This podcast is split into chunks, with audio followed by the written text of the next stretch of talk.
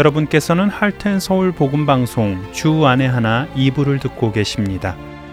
주 안에 하나 2부에는 신앙생활 속에서 생각해 볼 주제들을 나누어 보는 살며 생각하며와 은혜의 설교 그리고 갈라디아서에서 나오는 성령의 아홉 가지 열매들을 살펴보는 성령의 열매가 준비되어 있습니다. 먼저 살며 생각하며로 이어집니다.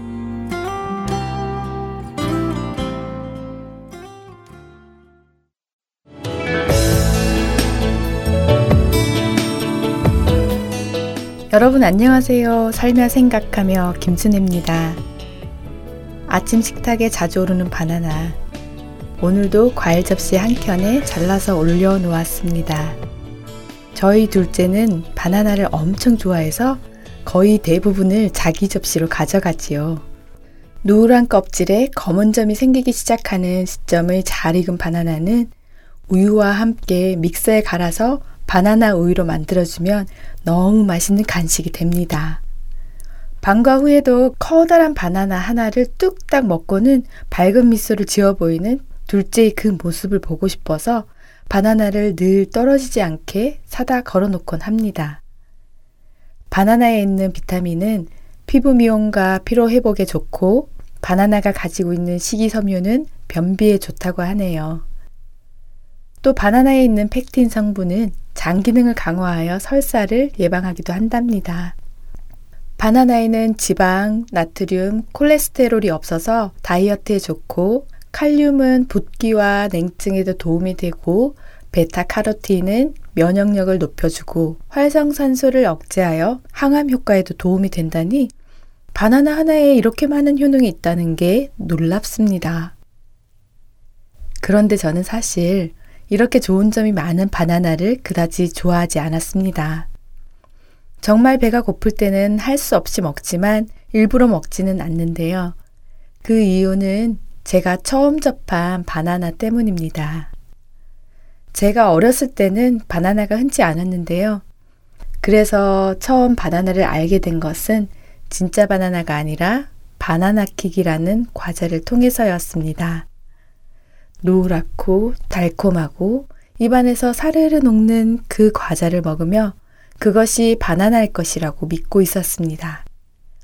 그런 저에게 언젠가 진짜 바나나를 먹을 기회가 생겼는데요. 저는 바나나 과자의 맛을 기대하며 바나나를 한 입 베어 물었습니다. 그런데 왜 이게 진짜 바나나란 말이야? 하면서 먹다 말고는 바나나를 다시 뚫어져라 쳐다보았지요. 진짜 바나나는 제가 생각했던 바나나 킥의 맛과는 많이 달랐습니다. 그때부터 저는 바나나를 좋아하지 않았던 것 같습니다. 요즘 복음이 그런 것 같습니다. 제가 맛보았던 바나나 킥처럼 달콤하게 아이 입맛에 맞춰져 전해지다 보니 정작 진정한 복음을 접하게 될 때 적지 않은 사람들이 충격을 받기도 하고 심지어는 복음을 거부하게까지 되기도 합니다. 교회를 오래 다녀도 무엇을 믿는지 모르고 복음의 내용을 정확히 모른 채 그저 교회의 프로그램, 사람들과의 교제에만 관심을 가지고 다니는 분들도 꽤 계십니다. 아마 처음부터 바나나킥 복음을 맛보았기 때문은 아닐까요? 바나나 킥은 혀 끝에 달콤한 맛만 있지 영양면에서 아무 도움이 안 됩니다. 그런데도 우리의 손은 자꾸만 바나나 킥으로 갑니다. 우리가 누군가에게 복음을 전할 때 정확한 복음을 전하고 있는지 돌아보길 바랍니다.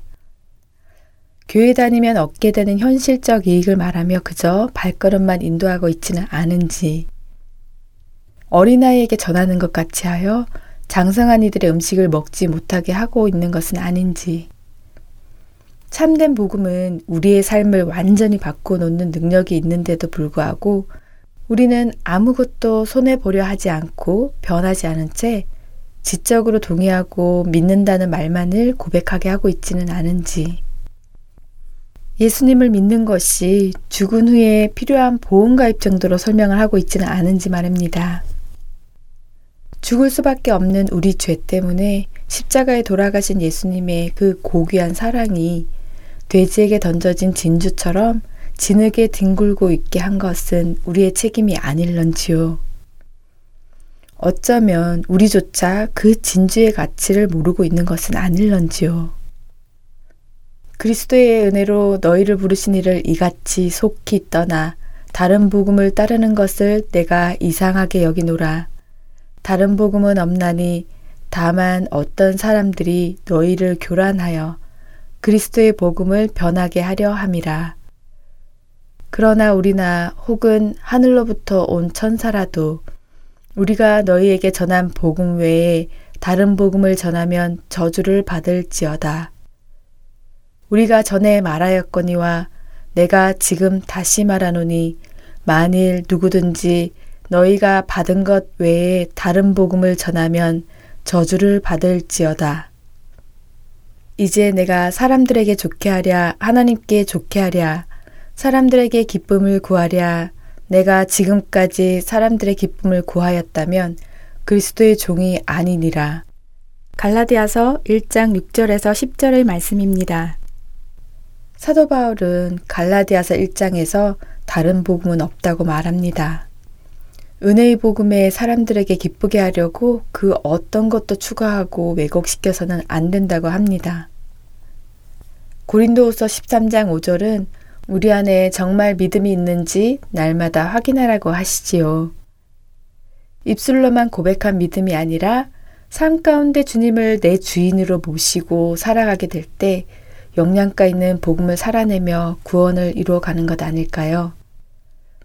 죄로 죽을 수밖에 없었던 우리를 십자가 보혈로 영원한 생명을 주신 예수님의 은혜와 창세전에 우리를 예정하시고 선택하셔서 아들을 보내신 그 사랑과 지금도 우리 안에 내주하시며 우리를 하나님 나라로 견인해 가시는 성령님의 역사를 믿으며 이 복음이 세상 끝까지 바르게 전해지기를 기도합니다. 오늘도 바나나킥으로 가는 손을 돌리고 진짜 바나나에게로 향하며 내 안에 주신 구원의 확신을 붙잡고 두렵고 떨림으로 우리의 구원을 이루어가는 하루 되기를 소원합니다.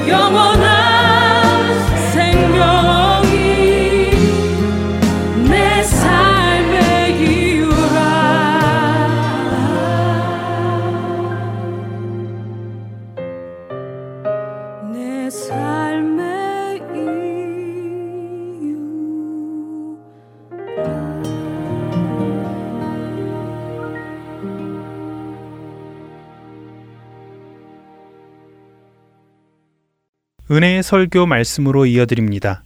오늘 설교 말씀은 서울 베이직교회 조정민 목사님께서 마태복음 13장 10절에서 17절의 본문으로 하나님 나라의 비밀이라는 제목의 말씀 전해 주십니다. 은혜의 시간 되시길 바라겠습니다.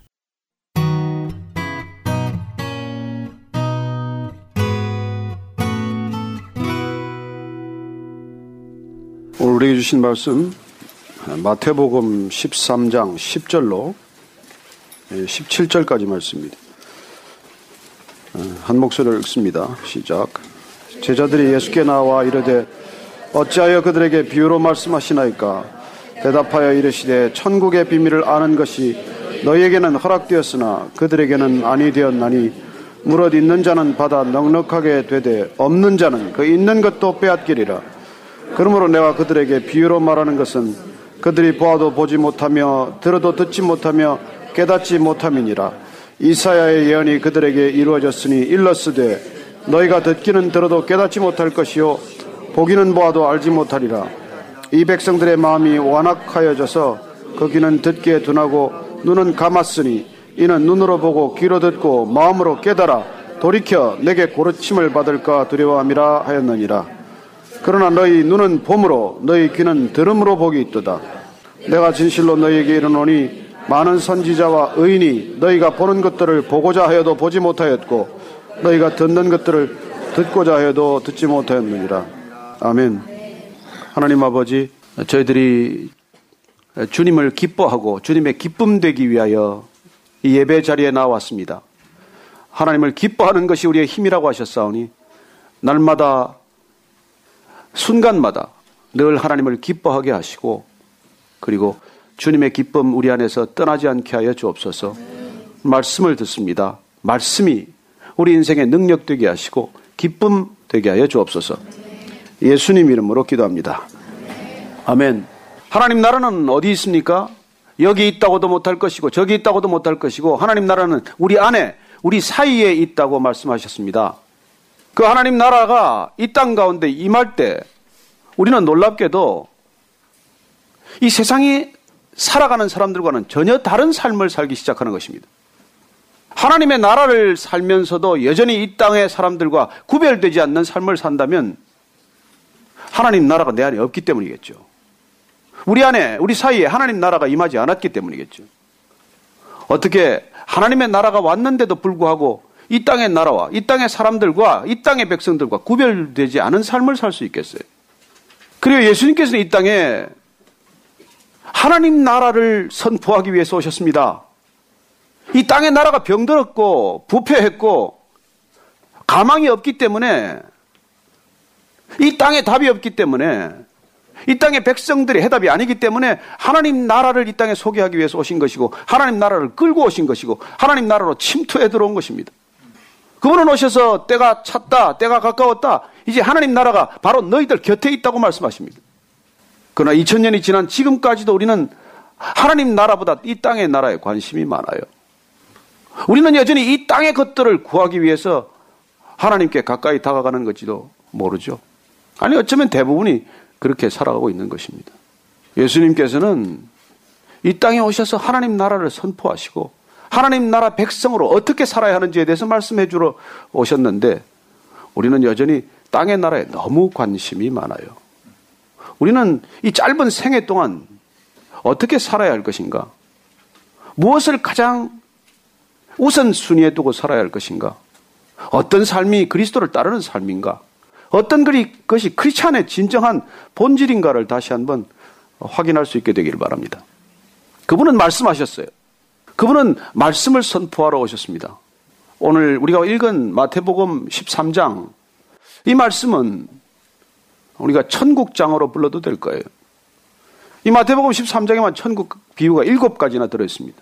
씨 뿌리는 자의 비유, 가라지 비유, 겨자씨 비유, 누룩 비유, 보화 비유, 진주 비유, 그물 비유. 이런 비유를 들어서 계속 하나님 나라를 말씀하신 것이죠. 왜 하나님 나라를 비유로 말씀하십니까? 좀 딱 부러지게 얘기해 주지 않고, 그래, 보이지 않는 하나님 나라, 그 하나님 나라를 우리한테 어떻게 말씀해 주실 수 있겠어요? 그래서 비유로 말씀하십니다. 오늘 우리가 읽은 본문 10절에서 17절까지 말씀, 그 앞에 말씀은 씨 뿌리는 자의 비유라고 하는 하나님 나라의 비유가 들어 있어요. 하나님 나라는 마치 농부가 씨를 뿌렸을 때 그 씨가 어떤 상태에 떨어지는가에 따라서 다른 형태로 나타날 수 있다는 것이죠. 씨를 뿌렸습니다. 그러나 그 씨를 받아들인 밭은 어떤 상태입니까? 길가밭도 있고 돌짝밭도 있고 가시덤불밭도 있고 그리고 좋은 옥토밭도 있다는 것이에요. 동일한 씨가 떨어졌습니다. 그러나 길가밭에 떨어진 씨앗은 금방 새가 와서 먹어 치웠다는 것이죠. 돌짝밭에 떨어진 것은 잠시 뿌리가 나는가 했더니 태양이 장렬하게 떠오르니까 그냥 말라서 죽어버렸다는 것이죠. 그리고 가시덤불 밭은 제법 뿌리가 내리고 뭐가 좀 자라나는가 했더니 가시덤불에 막혀서 염려와 근심에 막혀서 돈 걱정에 막혀서 욕망에 막혀서 열매 맺지 못하는 것이 되고 말았다는 것이죠. 그러나 좋은 밭에 옥토에 떨어졌더니 그 씨는 100배, 60배, 30배 열매가 생겼다고 말합니다. 예수님께서 이 비유를 어디서 말씀하셨을까요? 갈릴리 호숫가에 그날 나가셨습니다. 많은 사람들이 모였어요. 왜 모였습니까? 이날따라 주님의 말씀을 들으러 모인 것입니다. 그리고 느닷없이 씨 뿌리는 자의 비유를 통해서 말씀을 시작하십니다. 예수님께서 하나님 나라의 비유를 씨 뿌리는 자로부터 시작했다는 것은 의미심장합니다. 제자들이 듣는데 무슨 말인지 모르겠어요. 그 제자들이 예수님한테 다시 설명을 요구합니다. 예수님이 왜 비유로 말씀하십니까? 좀 알아듣기 쉽게 말씀해 주세요. 그게 오늘 본문 내용이에요. 그때 하나님께서는 뜻밖, 예수님께서는 뜻밖에도 하나님 나라는 비밀이라고 말씀하십니다. 오늘 본문을 한 번 더 읽어볼까요? 10절, 11절 한 번 더 읽어보겠습니다. 시작. 제자들이 예수께 나와 이르되 어찌하여 그들에게 비유로 말씀하십니까? 대답하여 이르시되 천국의 비밀을 아는 것이 너희에게는 허락되었으나 그들에게는 아니 되었나니. 첫째, 천국은 비밀이라고 하는 것입니다. 이 비밀이라고 쓰인 단어는 미스테리온이라는 단어는 영어로 미스터리로 번역이 된 단어예요. 어원이죠. 그리고 secret, 비밀이라는 뜻이 있습니다. 미스터리는 신비한 거예요. 또 한 가지 뜻은 또 감춰져 있다는 뜻입니다. 여러분, 하나님 나라는 신비할 뿐만 아니라 비밀스러운 뿐만 아니라 감춰져 있다는 거예요. 그래서 비유로 말씀하신다고 지금 우리에게 일러주시는 것이죠. 비유란 원래 뜻이 곁에다가 뭘 두다, 사물을 두다는 뜻이에요. 비유한다는 것은 A를 설명하기 위해서 옆에 B를 두는 것입니다. B를 통해서 A가 분명히 더 드러나도록 하는 거예요. 보이지 않는 하나님 나라를 어떻게 드러나게 할 수 있겠습니까? 우리가 눈으로 보는 어떤 사물, 현상, 이미지를 곁에 둠으로써 하나님 나라가 분명하게 부각되도록 드러나도록 하는 말씀 이라는 것이죠. 그래서 보이지 않는 하나님 나라지만 그걸 마치 농부가 씨를 뿌렸을 때 밭의 상태에 따라서 어떻게 열매 맺는가를 보면 하나님 나라가 거기 어떻게 어떤 형태로 임하는지를 알 수 있다는 것이죠. 왜 비유로 말씀하십니까? 예수님께서 뜻밖 그건 비밀이기 때문에 비유로 말씀하시고 두 번째 허락된 사람은 알아듣겠지만은 그 비밀을 알아듣지 말아야 할 사람은 알아듣지 말아야 된다는 거예요. 복음을 전하면 다 듣습니까? 다 믿습니까? 전도하면 다 교회로 옵니까? 그래요. 오는 사람 있고 오지 않는 사람이 있습니다. 하나님 말씀이 선포되어도 믿는 사람이 있고 믿지 않는 사람이 있어요. 믿는 채 하는 사람이 훨씬 많습니다. 하나님께서 비유로 말씀하셨을 때 이 비유는 알아듣는 사람에게는 허락된 비밀이고 알아듣지 못하는 사람은 허락되지 않은 사람이라고 말씀하십니다. 아니 모두 다 구원에 이르게 하는 게 하나님의 뜻 아닙니까? 모든 사람이 구원받는 것이 하나님의 진정한 의도 아닙니까? 왜 그렇게 말씀을 하셨을까요? 예수님께서는 지금 이 시점, 이곳, 이 자리에서 그렇게 나뉘어야 할 이유를 말씀하십니다. 모를 사람은 몰라야 한다는 거예요. 여러분, 지금은 바리새인들은 못 알아들어야 돼요. 종교인들은 못 알아들어야 돼요. 예수님은 지금 3년간 앞으로 공생애를 시작하실 것입니다. 예수님은 끊임없이 말씀하실 것입니다. 제자는 알아들어야 돼요. 구원받을 사람 알아들어야 돼요. 그러나 예수님을 못 박을 사람들은 지금 알아들으면 안 된다는 거예요. 그래서 예수님께서 신기하게도 비유로 말씀하심으로써 지금 알아들어야 할 사람, 지금 알아듣지 말아야 할 사람들을 구분한다는 거예요. 본인들은 몰라야 된다는 것입니다. 당사자들은. 그래서 비유는 이게 능력이 있다는 것이죠. 여러분, 비유란 알아듣는 사람은 많지 않아요, 사실은. 제자들도 못 알아들었어요. 그래서 물어본 거 아니에요. 무슨 말씀 하시는 겁니까? 여러분, 하나님 나라는 이렇게 감춰져 있는데 놀랍게도 예수님께서 제자들에게는 질문하게 하고 답변해 주신다는 것입니다. 저는 여러분들이 예수님의 제자가 되기를 축원합니다. 제자가 되는 분은 물을 자격이 있어요. 제자가 되면 주님께서 답해 주십니다. 저는 교회 나오자마자 예수님 제자가 되기로 결심했어요. 그래서 예수님한테 끊임없이 성경을 읽으면서 모르는 걸 물었습니다. 좀, 좀 알게 해주세요. 깨닫게 해주세요. 주님이 어떻게 응답하셨을까요? 즉각 즉각 응답해 주십니다. 궁금하게 여기면 그 주일 설교 주제가 바로 궁금하게 여겼던 바로 그거예요. 깜짝 놀랍니다, 여러분. 저분이 나를 알고 지금 설교하나? 내 궁금증에 답하기 위해서 저렇게 설교를 해주시나? 그렇게 알아듣게 됩니다. 누가 테이블 갖다 줘요. 누가 CD를 갖다 줍니다. 알고 싶었던 게 거기 다 들어있어요. 누가 책을 선물해. 책을 보면 그 책이 제가 궁금히 여겼던 주제들이에요. 그렇게 1년을 계속 하나님이 응답해 주시는 것을 경험했습니다. 저는 여러분들이 하나님이 지켜보신다는 걸 기억하십시오. 여러분들의 궁금증을 귀하게 여긴다는 걸 물어보십시오. 솔직하게 물어보십시오. 아는 체 하지 마십시오. 사실 우리는 아무것도 모르지 않습니까? 하나님 나라에 대해서 우리가 뭘 알아요? 하나님 나라 가르쳐 주세요. 보여주세요. 들려주세요. 그게 솔직한 거 아닙니까? 다 아는 것처럼 살았던 사람들이 바리새인들이에요. 밤에 니고데모가 찾아왔어요. 니고데모는 지도자예요. 이스라엘에 존경받는 사람입니다. 그랬더니 예수님께서 니고데모하고 무슨 대화나 제대로 했겠습니까? 그 사람하고 보면은 요한복음 3장에 보면요. 3장 2절에 보면 그가 밤에 예수께 와서 이르되 랍비여 우리가 당신은 하나님께로부터 오신 선생인 줄 아나이다. 하나님이 함께 하시지 아니하시면 당신이 행하시는 이 표적을 아무도 할 수 없음이나이다. 좋은 말 하지 않았어요. 근데 예수님 보니까 당신 하나님한테 손본 받는데 그 기적 아무나 행하지 못합니다. 내가 보니까 예수님 당신 대단하십니다. 근데 예수님께서 대답하여 뭐라 그래요? 무슨 대답을 했습니까? 진실로 진실로 내게 이르노니 사람이 거듭나지 아니하면 하나님 나라를 볼 수 없느니라. 여러분 이렇게 냉담한 대화가 어디 있어요? 당신 보니까 대단한 사람입니다. 근데 내가 거듭나지 않으면 하나님 나라를 못 본다는 거예요. 이렇게 차가운 응대가 어디 있습니까? 무슨 말을 하고 계신 거예요? 너 지금 안다고 하지만 아무것도 모른다는 거예요. 내가 나를 알아? 사실 그 얘기예요. 너는 처음부터 새로 시작해야 돼. 그게 내가 물과 성령으로 거듭나야 된다는 거예요. 지금까지 내가 안다고 하는 것, 그런 지적인 교만 가지고는 아무것도 모르고 있다는 거예요. 너는 거듭나야 된다는 거예요. 너는 새로 시작해야 된다는 거예요. 어쩌면 이 시대 기독교인들은 전부 새로 시작해야 돼. 그렇게 거듭나지 아니하면 하나님 나라를 볼 수 없다는 거예요. 베드로는 뭘 좀 아는 척 했어요. 사람들이 나를 누구라 그러냐? 아, 뭐, 엘리야라 그러기도 하고 세례 요한이 다시 왔다고도 그럽니다. 너희는 나를 누구라 그러냐? 주는 그리스도시요 하나님의 아들입니다. 그래 바요나 시몬아 내가 복이 있다. 너를 알게 하니는 세상의 사람이 혈육이 아니라 하나님 아버지께서 알게 하신 거야. 그렇게 말했던 베드로가 어떻게 돼요? 그래서 이제 알아듣는가 하고 예수님께서 이제 내가 십자가를 져야 해. 내가 예루살렘에 가서 대제사장들과 서기관들에게 핍박을 받고 죽은 지 사흘 만에 다시 살아나야 하리라. 안 됩니다. 주님 그러시면 안 됩니다. 우리는 어떡하라고요? 예수님께서 뭐라 그럽니까? 16장 마태복음 23절에 보면 사탄아 내 뒤로 물러나라. 내가 나를 넘어지게 하는구나. 내가 지금 하나님의 나라 일을 생각하지 않고 사람의 일을 생각하는구나. 여러분, 주님 바로 가까이 있어도 사탄의 밥이에요. 예수님 바로 곁에 있어도 우리는 사탄의 밥이라는 거예요. 여러분들 교회 다닌다고 안심하지 마십시오. 우리는 한순간에 넘어지는 사람들이에요. 하나님 나라에 견고하게 우리가 들어가 있지 않으면, 거듭나지 않으면 그런 일이 일어난다는 거예요.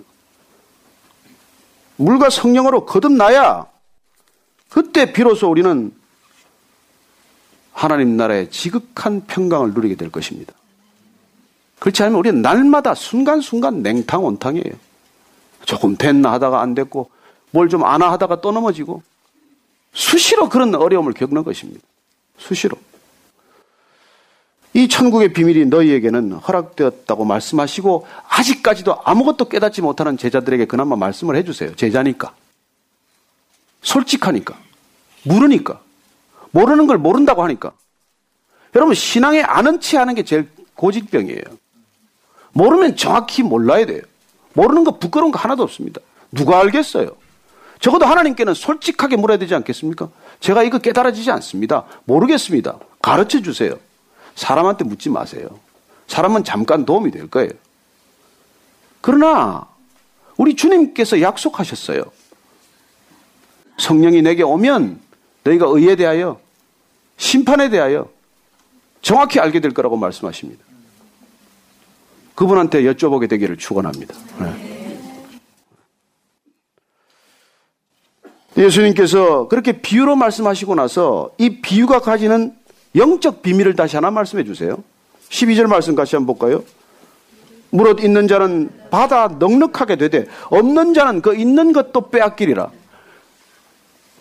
여러분 영적인 세계는 빈익빈 부익부예요. 세상은 그걸 불이라고 말합니다. 그 때문에 혁명이 일어나요. 그러나 영적 세계는 여러분 기억하십시오. 빈익빈 부익부예요. 하나님 나라가 임하면 점점 점점 부유한 삶을 누리게 됩니다. 그러나 하나님 나라가 여러분들 그 안에 임하지 않을 때는 세상에 가진 것들도 다 빼앗기게 될 거라는 거예요. 그렇죠. 한순간에 다 없어지죠. 믿고 의지했던 것들, 내가 힘이라고 생각했던 것들, 나를 나답게 비춰주는 것이라고 생각했던 것들, 한순간에 다 없어지고 사라질 것들이에요. 다 빼앗깁니다. 다 없어집니다. 그래요. 이 영적 비밀에 대해서 예수님께서 마태복음 25장간 뭐라고 말씀하세요? 달란트 비유를 통해서 말씀하세요. 어느 주인이 갈 때 종한테 다섯 달란트, 두 달란트, 한 달란트 맡기고 갔어. 와보니까 다섯 달란트 난 가진 종이 또 다섯 달란트를 이렇게 불려서 열 개를 만들고 말이야. 두 달란트 받은 종은 또 두 달란트를 더 만들어서 네 개를 만들고. 근데 한 달란트 받은 종은 말이야. 땅에 묻었다가 그걸 도로 가져왔어요. 내가 주인이 이걸 그냥 그대로 귀하게 여기는 줄 알고 그냥 드립니다. 주인이 뭐라고 했겠어요? 이 악하고 게으른 종아, 어? 차라리 은행에 넣어서 이자라도 받지.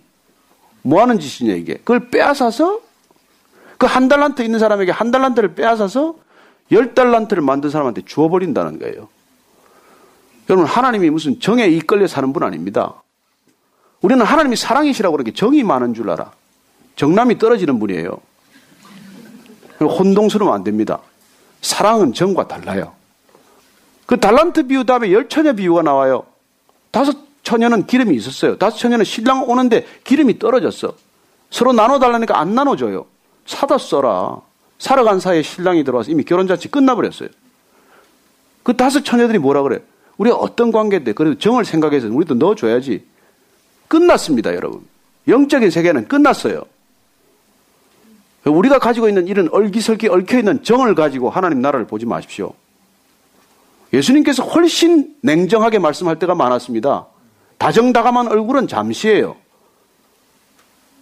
많은 경우 예수님께서는 3년 동안 바리새인들과 디베이트를 많이 하셨어요. 언쟁하면서 예수님께서는 독서를 퍼붓다시피 합니다.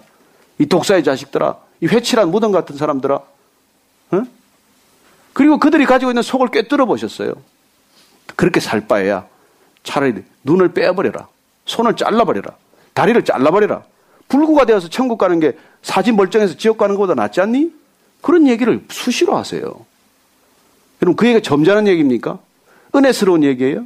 아니요. 여러분, 영적 진리에 관한 한 그렇게 호락호락하게 얘기할 일이 아니에요. 여러분들 듣기 좋으라고 설교하는 거 아닙니다. 내 마음을 편하게 하고 위로하게 하려고 설교하는 게 아니에요. 우리를 깨뜨리고 우리가 가지고 있는 생각, 고정관념, 그리고 우리가 바라는 그 탐욕스러운 욕망, 그걸 깨뜨리기 위해서 하나님 말씀하시는 것입니다. 그래서 정신이 번쩍 들어야 돼요. 이 눈을 빼버리고 천국 갈까? 그런 생각이 들어야 되는 것입니다. 그래서 예수님께서 비유로 말씀하신 까닭과 그 비유를 못 알아듣는 이유를 설명을 해요. 그렇게 얘기해도 못 알아듣는 이유가 뭐냐? 그게 13절부터 15절까지 말씀이에요. 내가 그들에게 비유로 말하는 것은 그들이 보아도 보지 못하며 들어도 듣지 못하며 깨닫지 못하는데 이사야의 예언이 그대로 이루어진 것이다.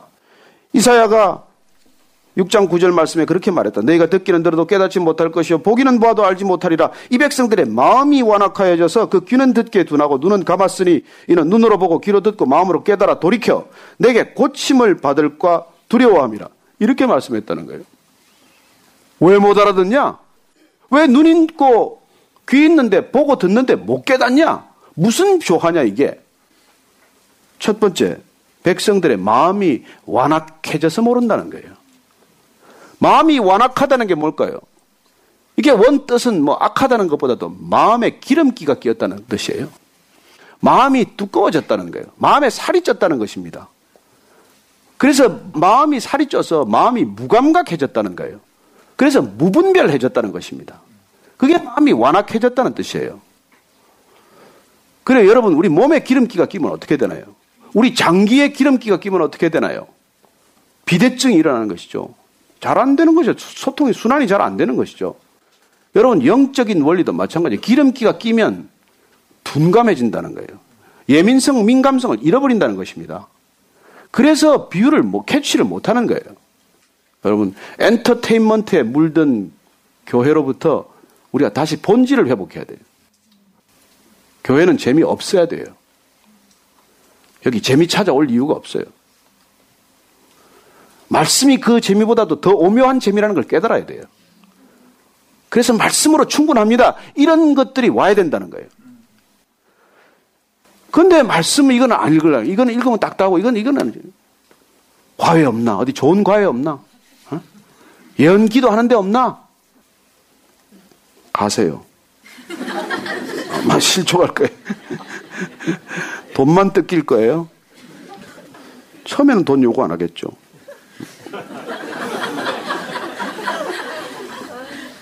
마음이 두껍다. 여러분들, 마음이 가난해.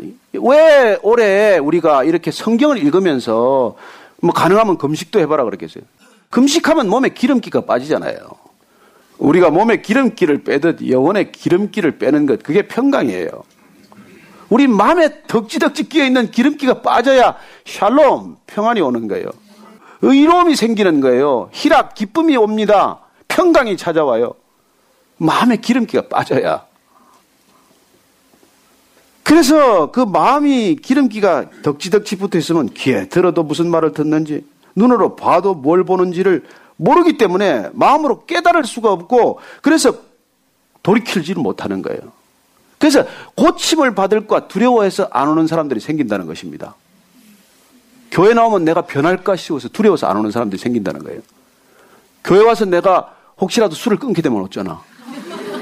내가 지금 사귀는 그 여자하고 끊어지면 어쩌나. 이 음란한 생활을 청산하게 되면 어쩌나. 그게 두려워서 안 온다는 거예요. 왜 전도했는데 교회 안 오겠어요? 그걸 더 사랑하기 때문에 그래요. 음란을 더 사랑하고 술을 더 사랑하고 뇌물을 더 사랑하고 탐욕을 더 사랑하기 때문에 안 온다는 거예요. 그래서 이 마음이 완악한 이유를 보면 첫 번째는 지적인 교만이에요. 다 안다고 생각을 해.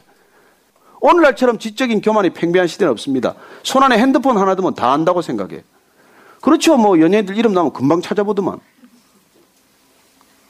그러나 정말로 우리 인생에 중요한 걸 알고 있을까요? 인생의 태풍을 만나고 고난을 만났을 때 어떻게 살아야 하는지를 알까요? 아니요. 우린 더 몰라지게 됐어요. 그러나 마음이 완악해지고 마음에 기름기가 낀 사람들은 안다고 생각을 해요. 여러분, 이 교만은 정말 우리의 마음을 병들게 합니다. 두 번째 편견이에요. 편견은 백그라운드에서 시작이 됩니다. 내가 자라는 환경이 관점을 형성하는 것이 편견이에요. 우리는 편견에서 태어나서 편견으로 자라고 편견 가운데 죽습니다. 그래서 내가 편견에 사로잡혀 있다는 걸 우리가 깨달아야 돼요. 여러분, 경상도 사람은 호남 사람 싫어해요. 편견 때문에. 호남 사람들은 경상도 사람을 싫어해요. 편견 때문에. 일본 사람은 조선 사람 싫어합니다. 편견 때문에. 우리는 그런 편견에 다 사로잡혀 있다고. 그 편견은 우리를 가로막아서 눈을 블라인드하게 맹인으로 만들어서 보아도 보지 못하게 하고 들어도 못 보게 만듭니다. 무슨 얘기를 한들 그게 들리겠어요? 안 돼. 그 사람은 안 돼. 그럼 끝이죠. 그 편견에 사로잡혀 있다는 거예요. 세 번째로 탐욕입니다. 욕심이 많으면 안 들려요. 탐욕이라는 건 놀랍게도 가장 강력한 중력과도 같은 힘이에요.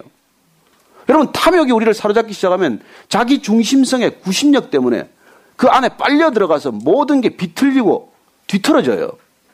그래서 탐욕스러운 사람 가보십시오. 그 사람에는 모든 관계가 뒤틀리기 시작을 해요. 그래서 욕심 많은 사람 가까이 하지 마십시오. 탐욕스러운 사람 가까이 가면 여러분 좋은 관계 되지 않습니다. 관계가 뒤틀어지고 비틀려요. 저는 여러분들이 정말 마음의 탐욕스러움에서 벗어나기를 바랍니다. 탐욕이 탐심이 죄라고 말합니다. 그래서 죄인들이란 누구냐? 교만한 사람이고 편견에 사로잡힌 사람이고 탐욕스러운 사람이에요. 성경을 곳곳이 여러분들이 서신서를 이제 읽어보십시오. 그런 탐욕스러운 사람들, 교만한 사람들, 그들의 죄를 로마서 같은 데서 얼마나 정확히 기록하고 있는지를 알게 될 것입니다. 자, 오늘 우리 말씀을 정리하십시다. 예수님께서 비유로 말씀하셨어요. 그 비유 왜 못 알아듣냐? 왜 그 비유가 그렇게 깊이 생각하면 생각해도 깨달아지지 않느냐? 마음이 완악한 때문이라고 말합니다. 그러면 이 거꾸로 하면 여러분 우리가 말씀을 알아듣지 않겠어요? 어떻게 하면 말씀을 더 잘 알아듣고 어떻게 하면 그 말씀이 30배, 60배, 100배 열매를 맺게 할 것인가? 이걸 말씀을 기준으로 보면 다시 우리가 깨달을 수 있죠. 첫째는 보니까 마음이 완악해져서는 안 되고 마음이 가난해져야 된다는 것입니다. 마음이 가난해질 때 뭐라고 말합니까? 천국이 너희 것이라고 말합니다. 심령이 가난한 자는 복이 있나니 천국이 너희 것임이라. 저는 여러분들이 마음이 가난해져서 천국이 여러분들의 소유가 되기를 축원합니다. 가난한 마음, 빈 마음에 하나님의 마음이 임하신다는 것이죠. 저는 여러분들이 욕심으로부터만 자유로워도 천국 경험할 것이라고 믿습니다. 그렇게 마음이 가난해지고 그 다음에 눈을 떠서 제대로 보고 귀를 열어서 제대로 듣고 그리고 마음으로 깨닫고 그리고 돌이켜서 돌이켜서 니고데모가 했던 것처럼 물과 성령으로 거듭나라는 건 뭐예요? 돌이키라는 것이거든요. 그래서 여러분들 물 세례 다 받으시기 바랍니다. 여러분들 다 성령 세례 받으시기를 축원합니다. 그래서 거듭나게 되기를 축원합니다. 거듭남이 돌이킴이에요. 그렇게 돌이키면 고침을 받는다는 거예요. 여러분들이 돌이키기만 하면 고침을 받을까 두려워하는 것이 아니라 고침을 받게 된다는 것입니다. 저는 여러분들이 다 고침을 받게 되기를 바랍니다. 여러분, 교회는 고침을 받기 위해서 오는 곳이에요. 저와 여러분이 이 교회에 와서 말씀 듣고 말씀 가운데 우리가 한 가지 원하는 것이 있다면 우리가 고침을 받아야 한다는 것입니다. 어떻게 고침을 받습니까? 내가 잘못됐다는 데서 출발하지 않으면 어떻게 고침을 받습니까? 내가 교만하면 어떻게 고침을 받습니까? 내가 여전히 편견에 사로잡혀 있다면 무슨 고침이 있겠어요? 내가 여전히 탐욕스럽다면 무슨 고침이 있겠습니까? 그래서 교만하고 편견에 사로잡혀서 그리고 탐욕스럽게 기도만 한다고 기도가 응답되면 불행이지 그게 행복입니까? 그런 상태에서 기도해서 기도가 응답되면 그게 불운이지. 그게 행운입니까? 아니잖아요. 오늘 결론을 그렇게 말합니다. 그러나, 그러나 너희는 16절, 17절 같이 읽습니다. 시작. 그러나 너희 눈은 봄으로, 너희 귀는 들음으로 복이 있도다. 내가 진실로 너희에게 이르니 많은 선지자와 의인이 너희가 보는 것들을 보고자 하여도 보지 못하였고 너희가 듣는 것들을 듣고자 하여도 듣지 못하였느니라. 그래요. 실컷 와도 실컷 들어도 설교를 실컷 들었지만 성경을 그렇게 읽었지만 우리가 보고 듣고 읽었지만 깨닫지 못하는 것은 얼마나 비극적인 일입니까? 그러나 만약에 우리가 보고 듣는 것 때문에 깨달으면 얼마나 큰 축복입니까? 우리 저기 이 찬송가 가사를 많이 쓴 페니 크로스비라는 맹인이 있으세요. 태어난 지 6주 만에 의사의 실수로 눈이 멀었어요. 그 맹인이 됐습니다. 근데 95세까지 시를 99천 편을 썼습니다. 그래서 우리 그 인해하신 구세주 뭐 나의 영원하신 기업 이런 찬송가가 우리 찬송가에도 21곡이 이게 수록이 되어 있어요. 그분은 일생 동안 장님 눈이 멀어서 맹인으로 살았지만 그러나 끊임없이 하나님의 나라를 보았기 때문에 그렇게 상상할 수 없이 많은 아름다운 시를 썼던 것입니다. 그리고 찬송을 수없이 기록한 것입니다. 눈을 뜨고 사는 사람은 뭘 보았을까요? 하나님 나라를 본 게 아니라 세상 나라만 본 것이죠. 세상 나라 속에 탐욕만 늘어난 것이죠. 그러나 페니 크로스비는 눈이 멀었지만 하나님 나라를 보았습니다. 누가 물었어요. 어떻게 그렇게 감사하는 시를 쓸 수가 있습니까? 답변했습니다. 내가 그리스도인이라는 것만으로 나는 충분히 감사할 수 있습니다. 저는 여러분이 그 페니 크로스비가 한 답변을 가슴에 새기게 되기를 바랍니다. 저와 여러분이 그리스도인이라는 것만으로도 충분히 감사할 수 있게 되기를 바랍니다. 만년에 물었어요. 눈을 뜨시면 뭐 하겠습니까? 눈을 뜨고 싶지 않습니다. 이 세상에 없는 것들을 너무 많이 보았습니다. 저는 하나님 나라에 눈 떴기 때문에 더 어떤 것에도 눈 뜨고 싶지 않습니다. 저는 여러분들이 진정한 하나님 나라에 눈 뜨게 되기를 바랍니다. 그래, 눈을 떠서 이 세상의 추한 것들만 보지 않게 되기를 바랍니다. 하나님께서 행하신 크고 놀라운 일들을 보는 눈이 되기를 바랍니다. 하나님께서 들려주시는 아름다운 찬양이 들리는 귀가 되기를 바랍니다. 산들 바람 속에서도 하나님의 속삭임을 듣고 시냇물, 겨울물 소리를 듣더라도 하나님의 사랑의 속사름이 들리게 되기를 바랍니다. 그래요. 우리 안에 그런 놀라운 하나님의 영광을 보는 것마다, 듣는 것마다 누린다면 우리의 눈은 복이 있고 우리의 귀는 복이 있을 거예요. 설교 말씀을 들을 때 말씀이 들리고 성경을 읽을 때 깨달아지고 그런 복이 임할 것입니다. 그러나 그렇지 않다면 말씀하신 대로 눈을 하나 뽑고라도 천국 가는 게 낫겠죠. 못 볼 것만 보고 못 들을 소리만 듣고 그렇게 지옥 같은 세상을 만들어가고 산다면 무슨 소용이 있겠어요?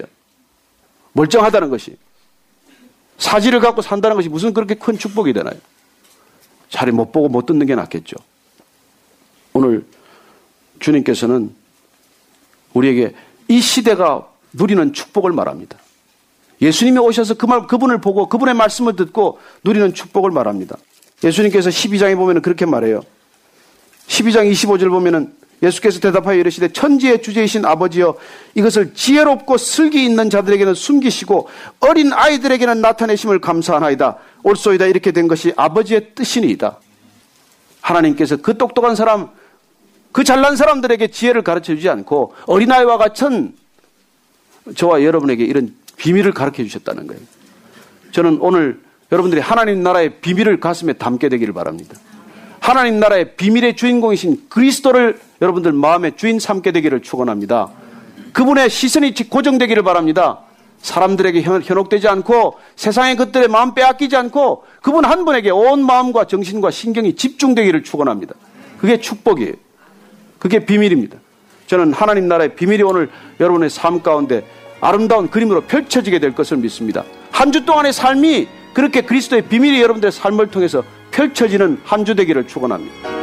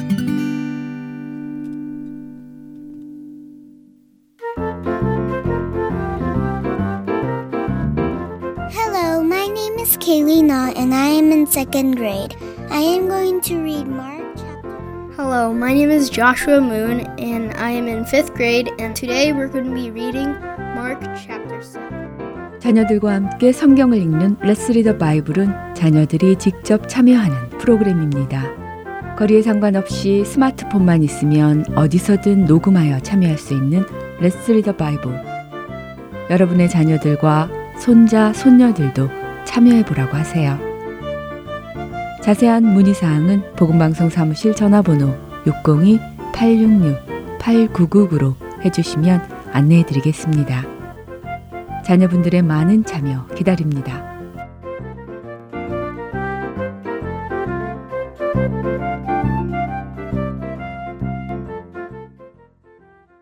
계속해서 성령의 열매 보내드립니다.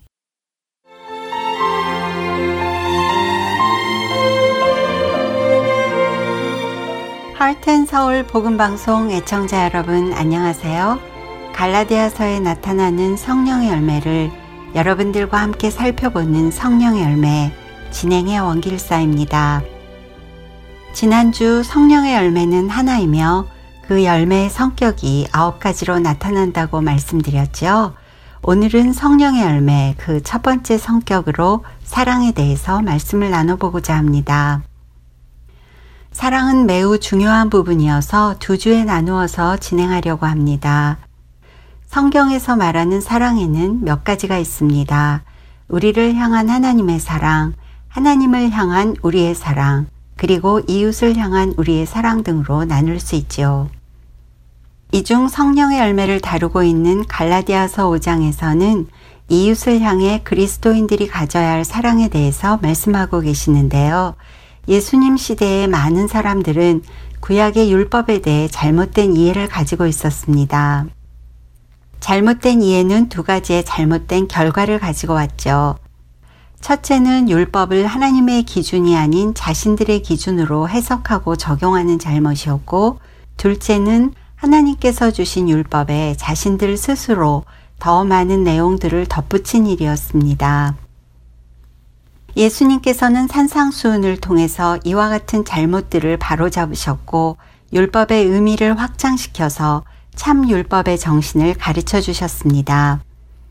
마태복음 5장 21절에서 24절의 말씀을 통해서 예수님께서는 살인하지 말라는 율법이 가진 더 깊고 넓은 의미를 가르쳐 주십니다. 예수님께서 이 말씀을 하실 당시의 유대인들이나 현대 기독교인들이나 삶 속에서 실제로 살인을 행하는 일은 흔하지 않아서 대부분의 사람들은 하나님의 살인하지 말라는 율법이 자신과는 상관없다고 생각할 수 있습니다.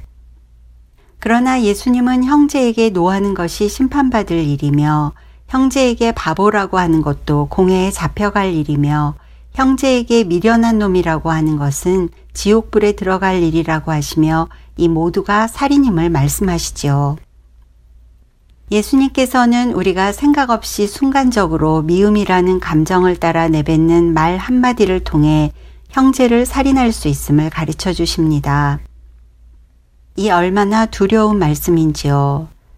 23절과 24절에서는 그러므로라는 단어로 말씀을 시작하시며 형제 사랑과 하나님을 예배하는 것을 함께 말씀하십니다. 이 둘 사이에 무슨 관계가 있을까요? 창조주 하나님을 예배하는 것은 피조물인 사람이 하나님께 드릴 가장 중요한 책임과 의무이며 동시에 놀라운 특권입니다.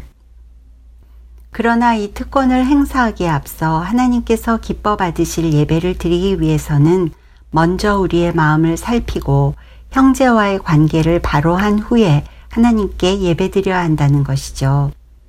그만큼 형제 사랑이 중요함을 가르쳐 주고 계신 것입니다. 매일의 삶 속에서 우리는 얼마나 자주 순간적인 감정을 따라 형제를 무시하거나 미워하며 말과 행동 그리고 태도나 표정으로 이웃에게 상처를 주고 낙심하게 만드는지요. 안타깝게도 많은 경우 그 대상이 우리와 가장 가까운 소중한 사람들입니다. 그렇기에 오늘 예수님의 이 가르침 앞에서 우리는 더욱 자신을 겸손하게 돌아보아야 할 것입니다. 사랑하라고 주신 소중한 가족에게는 잘못하고도 사과하지 않고 주님께 회개하지 않은 채 말씀과 기도에 열심을 내고 예배와 교회 봉사도 열심히 하는 경우가 얼마나 많은지요. 저도 이 말씀 앞에서 많은 찔림이 있습니다. 여러분은 어떠신가요? 내 배우자가, 내 자녀가 아직 예수님을 믿지 않는다면 그런 나의 모습을 보고 내가 믿는 예수님에 대해 어떤 생각을 가지게 될까요? 요한일서 3장 15절은 말합니다.